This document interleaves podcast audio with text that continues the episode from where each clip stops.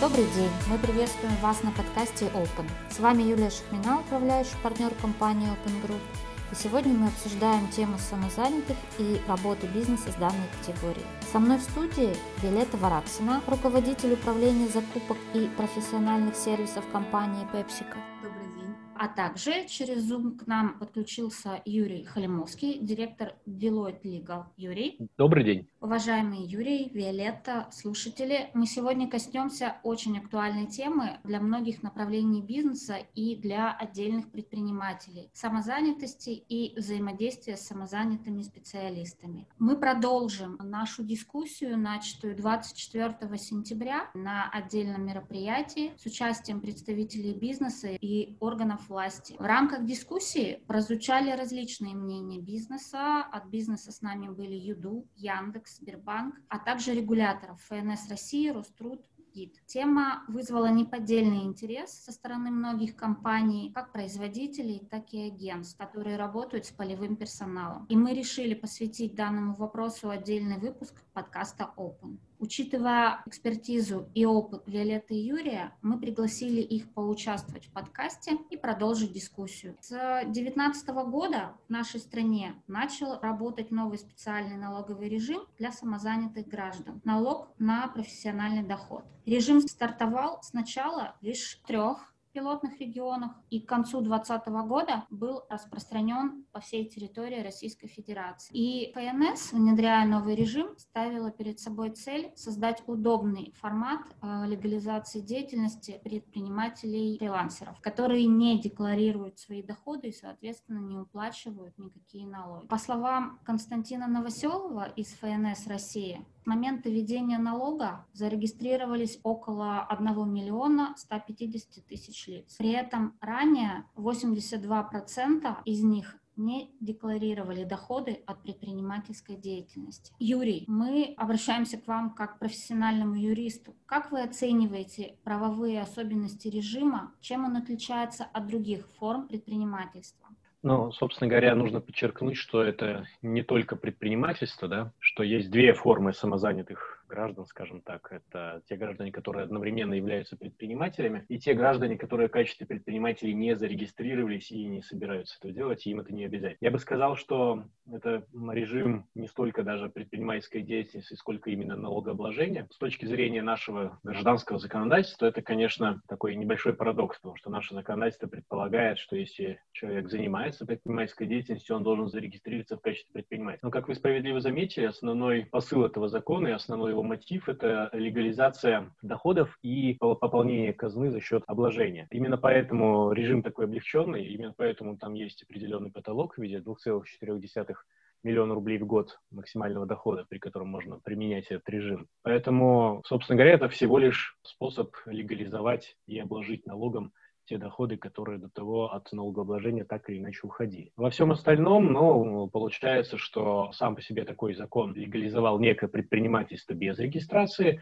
его упростил, и, соответственно, приходят в голову а, разные аналогии с а, существовавшими режимами в разные периоды нашей истории. Ну, например, период новой экономической политики и позже были так называемые кустари, соответственно, которые не имели права нанимать сами по себе работников, но они имели право осуществлять эту некую добровольную деятельность. И здесь примерно так же. То есть это фриланс. Называть это предпринимательством можно только, наверное, из тех соображений, что человек сам зарабатывает своими профессиональными какими-то услугами или работами. При этом сложно говорить о выполнении во всех, наверное, случаях даже формального определения предпринимательской деятельности, то есть деятельности на свой страх и риск, направленной на извлечение прибыли, чисто из-за, наверное, эффекта масштаба. Юрий, спасибо. То, что бюджет с помощью введения данного режима пополнится, да, это очевидно, мы все видим количество а, самозанятых в стране. Есть ли какие-то плюсы для бизнеса при работе с самозанятыми? Ну, безусловно, плюсы есть. Плюсы, наверное, можно назвать два. Если самозанятый замещает собой функцию, которую раньше выполнял работник, то, естественно, это может, можно говорить об экономии на фонде оплаты труда и, собственно говоря, на э, социальных взносах. Второй плюс — это, наверное, возможность более гибко управлять. Все-таки трудовые отношения — это отношения, как правило, надолго. По умолчанию заключаются бессрочные трудовые договоры. Уволить работника бывает очень сложно, даже если в нем отпала надобность. Это связано с, либо с переговорами договорами, либо с процедурами сокращения штатов или численности персонала, что тоже достаточно хлопотно и затратно. В то время как самозанятый гражданин, он может быть нанят на основании гражданско-правового договора, а, в котором можно прописать какие угодно сроки, какие угодно основания и особенности его расторжения, в том числе на основании одностороннего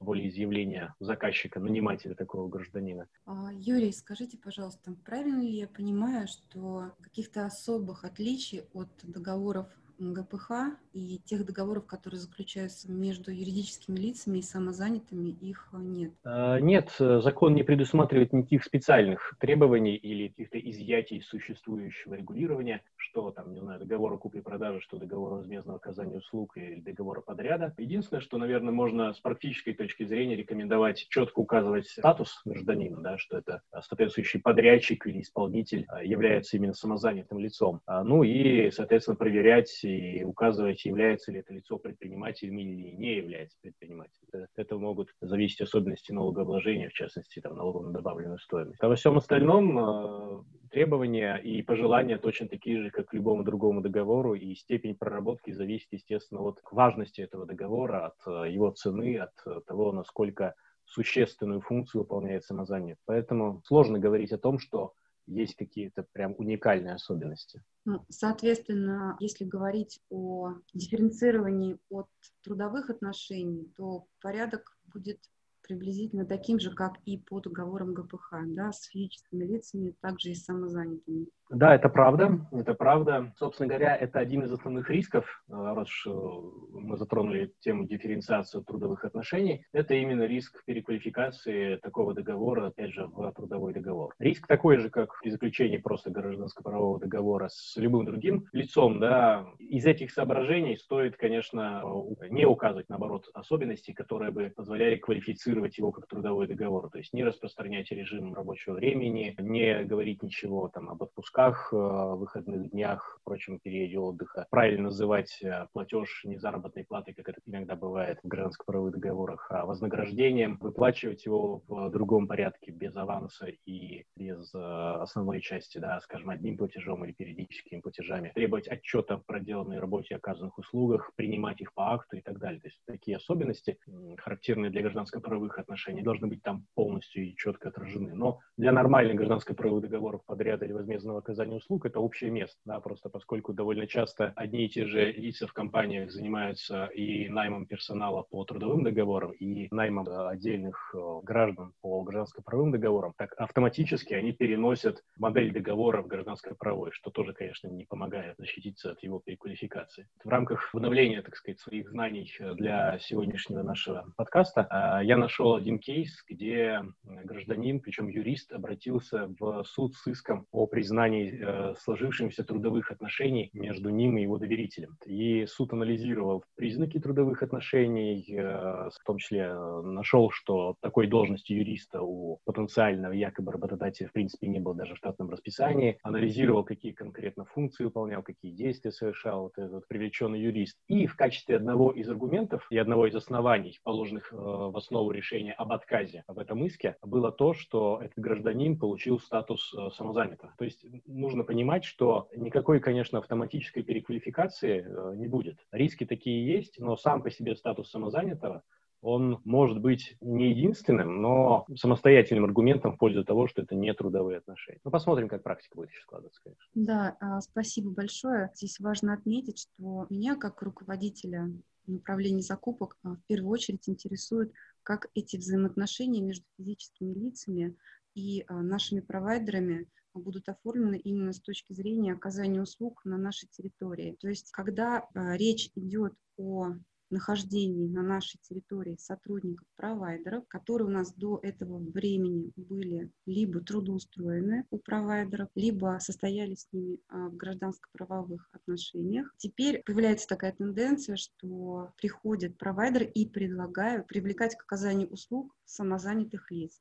Здесь, конечно, нас интересует несколько вопросов. В частности, что будет происходить при э, расследовании несчастного случая, кто будет э, нести ответственность за проведение такого расследования, ну, и ряд других вопросов, которые связаны именно с оказанием услуг. Ну, смотрите, безусловно, ну, тут надо с двух сторон рассмотреть. Первое, это если сама компания переходит с модели трудовых отношений на модель привлечения самозанятых. В этом случае, конечно, ей потребуется изменить свою модель управления персоналом, персоналом и немножко, наверное, переоценить э, риски. Потому что, э, с одной стороны, действительно, работодатель, он несет больше ответственности за своего работника в связи с травмами, несчастными случаями и так далее. С другой стороны, работодатель обязан предоставлять необходимое оборудование, материалы и так далее. При этом самозанятый по умолчанию такими, ну, скажем, льготами, привилегиями он обладать не будет. Но, с другой стороны, самозанятый э, и меньше связан, если это прямо не прописано будет у него в договоре, условиями там, о служебной тайне, там, о конфиденциальности, причинении серьезном отношении к имуществу работодателя и так далее. В том числе режимом труда и отдыха, режимом правил внутреннего трудового распорядка, пропускным режимом и прочие такие вещи. Все похожие э, вещи связаны с конфиденциальностью, доступом, ответственностью за имущество, там, разными представительскими отношениями, естественно, необходимо отдельно будет регулировать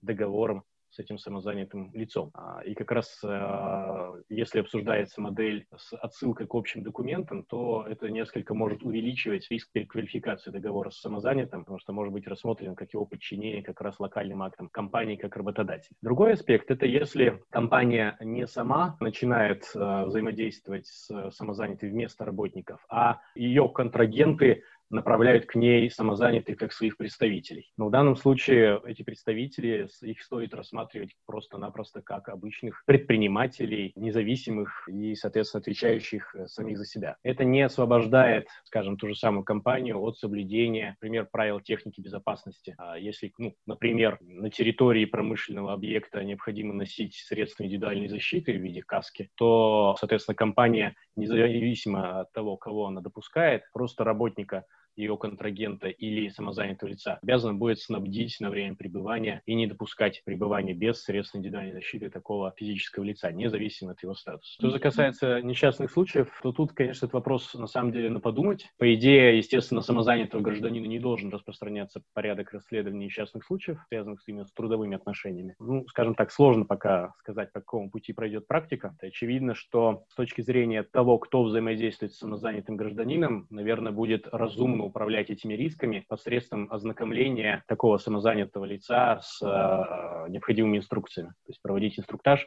там, где это предусмотрено а, правилами техники безопасности. Да, Юрий, спасибо. Еще один момент, который хотелось бы обсудить в нашей студии, это посреднические платформы. Их много последнее время, они обращаются с предложениями своих услуг. И вопрос к Виолетте. Виолетта, вы планируете пользоваться услугами таких платформ, привлекая самозанятых для потребностей внутренних? А, в настоящее время к нам обратились платформы, которые предлагают услуги дизайна для маркетинговых активностей. В частности, данные платформы специализируются на привлечении фрилансеров именно для оказания услуг креатива, видеопродакшена. Мы пока только рассматриваем такое сотрудничество, и здесь, наверное, я не вижу каких-то особых рисков квалификации качестве трудовых отношений потенциальных. Другое дело, когда речь идет о провайдерах, которые оказывают услуги на территории наших площадок. В целом хотелось бы отметить, что перечень видов деятельности, а, к которым могут привлекаться самозанятые, не определен, если я правильно понимаю. Здесь хотелось бы услышать ваше экспертное мнение. Есть какое-то, не знаю, простое правило, либо один-два примера в каком случае привлечение самозанятых будет оправданным, будет правильным?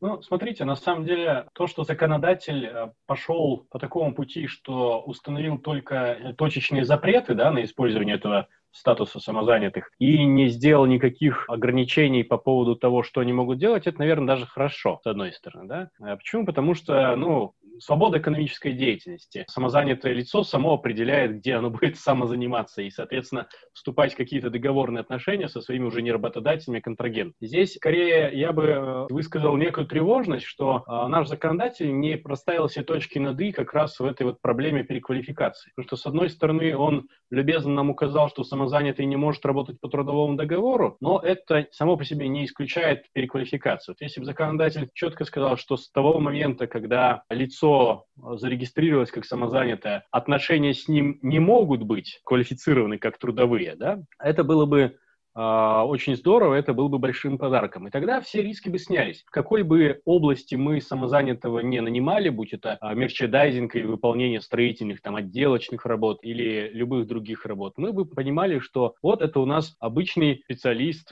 такой же наемник, как любой другой индивидуальный предприниматель, как компания, который просто поставляет нам услуги в определенном объеме, который нам нужен. А сейчас для того, чтобы избежать этих рисков в теми же самыми мерчендайзерами, мы вынуждены очень тщательно прорабатывать э, модели договоров с этими самозанятыми людьми именно с точки зрения избежания риска переквалификации и подчеркивать специфику. Мне кажется, что самозанятые могут привлекаться там, где должна выражаться их воля. Да? То есть он хочет – пошел, не хочет – не пошел.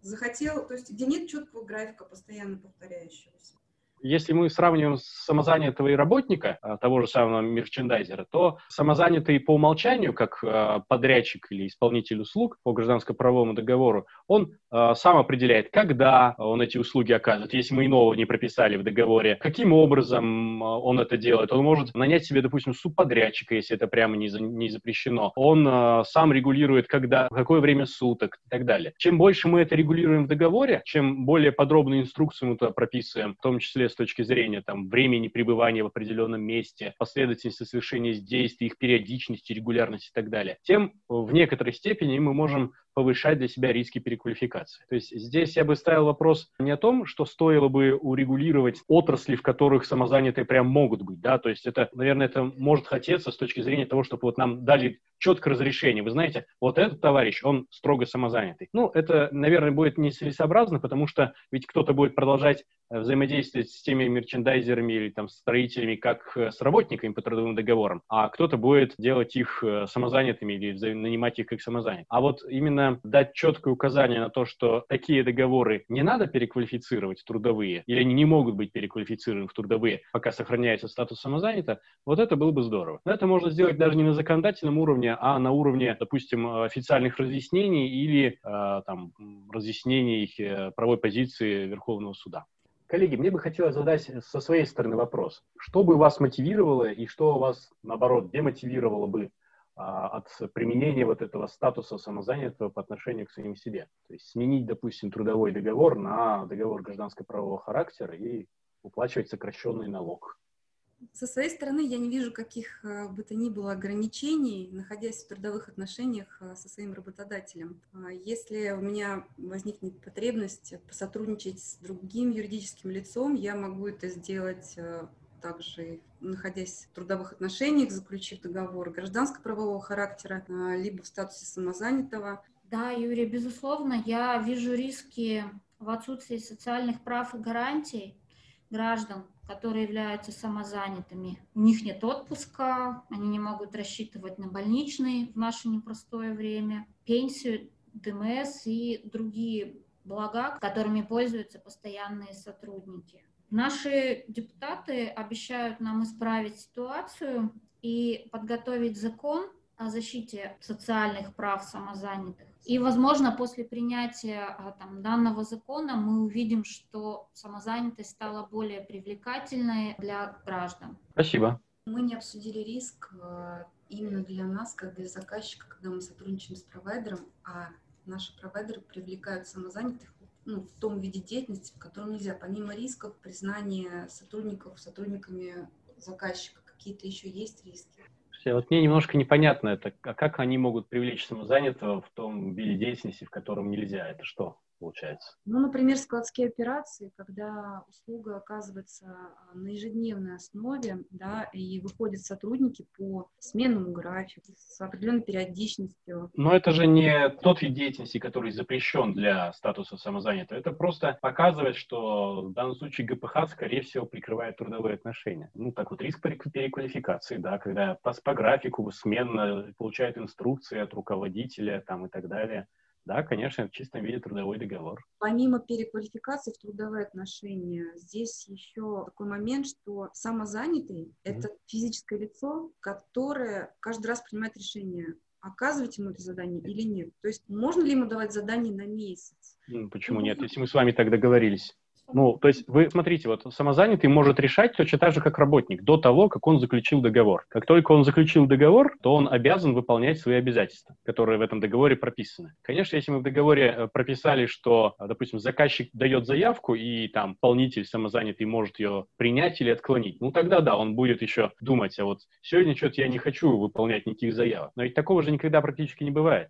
Те же самые классические договоры на оказание, там, не знаю, юридических услуг – я трудом себе представляю, чтобы тот же самый юрист-консультант, внешний наемник, он бы сказал, что-то мне не хочется сегодня ваши задания выполнять, давайте-ка я не буду этого делать. Договор есть договор, да, он должен исполняться. Поэтому здесь его свобода и самостоятельность, они в любом случае ограничены договором. Только там у нас в рамках трудового договора у нас, конечно, контроль больше, потому что что препятствует, собственно говоря, фактически совмещать самозанятость и трудовые отношения? А препятствует то, что работодатель будет недоволен. Ведь, по идее, работодатель, как бы, он купил 40 часов рабочего времени в неделю, да, причем, ну, как правило, в самое удобное время, когда можно работать у своего работника. И работодатель не хочет, и со стороны работника это будет нарушением трудовой дисциплины, если работник в это время, а еще и с использованием оборудования ресурсов работодателя, начинает заниматься самозанятостью, да, оказывая услуги третьим лицам. Более того, здесь может быть нарушение неких положений трудового договора, которые, например, у меня есть, да, об эксклюзивности, что я не должен конкурировать со своим работодателем, да, потому что я не имею права брать клиентов себе, а должен, соответственно, брать клиентов только как сотрудник Deloitte, да, и это будут клиенты Deloitte. Но как же в таком случае дифференцировать э, договоры гражданско-правового характера с физическим лицом от договоров гражданско-правового характера с самозанят? В чем отличие? А ни, ни в чем отличие. Мы же с вами это уже обсудили. Ни в чем ни, ни, никаких отличий нет.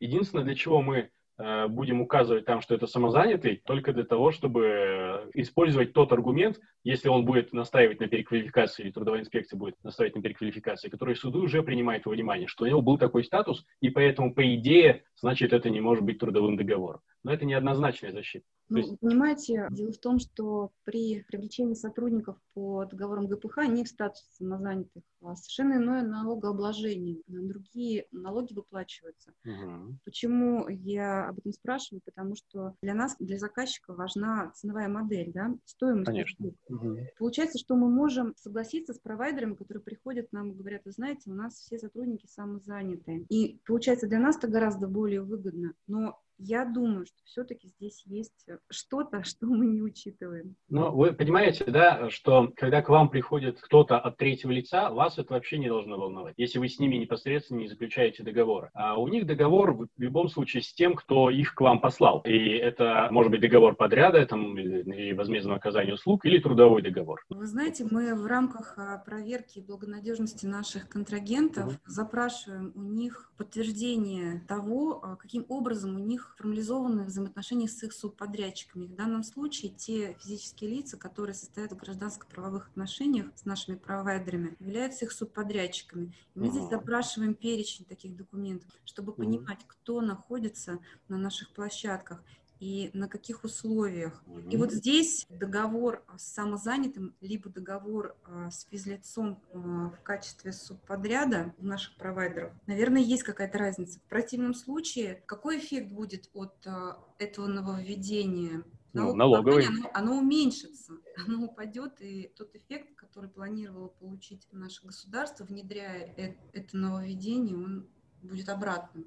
Ну, это я с вами согласен. Если все живо побегут или заставят своих работников самозаниматься и расторгнут с ними трудовые договоры, и мы предположим, что работники это не оспорят, и трудовая инспекция и суды закроют на это глаза, да, то, конечно, бюджет проиграет, особенно бюджет социальных фондов, пенсионного, там, социального страхования и так далее. Потому что, естественно, работодатели перестанут быть работодателями и перестанут делать эти отчисления. Э, соответственно, да, сверх заработной платы. Плюс ко всему, действительно, работодатель удерживает у работника НДФЛ 13%, а самозанятый будет платить 4 или 6, соответственно, процентов. Это гораздо меньше, да. А закон-то не для этого задумался. Закон действительно, как мы начали, справедливо сказали, задумался как средство выведения на свет тех доходов их обложения тех доходов, которые до сих пор не облагались. Вот, поэтому, собственно говоря, мы и говорим про риск переквалификации, потому что, естественно, наверное, наши законодатели и, как минимум, наши правительства и фискальные органы они не, не потерпят ситуации, когда там массово работники перестают уплачивать НДФЛ, работодатели социальные взносы, все платят только 4 или 6 процентов этого дохода. Это в два раза упадет чисто даже выручка по НДФЛ. Поэтому, естественно, они будут переквалифицировать и оспаривать те случаи, когда явно это было сделано только с целью уклонения от налогов. Более того, тут у нас, возможно, дальше там уголовная ответственность за уклонение от уплаты налогов там, и так далее. В некоторых случаях, может быть, будет. То есть инструменты-то будут. Поэтому, наверное, и говорить о том, что в данном случае, да, это правильно, действительно, налоговые, налоговые выгоды законодатель бы не достиг и не достигнет, если это будет как замена трудовым отношениям. Это правда. Но то, что это будет массовый характер носить, скорее всего, так не будет, потому что мы уже этого не видим. Для вас риски чисто экономические, потому что справедливо было замечено, что если это будет массовое явление, потом да. будут массовые штрафы до начисления, ваш провайдер просто разорится и уйдет.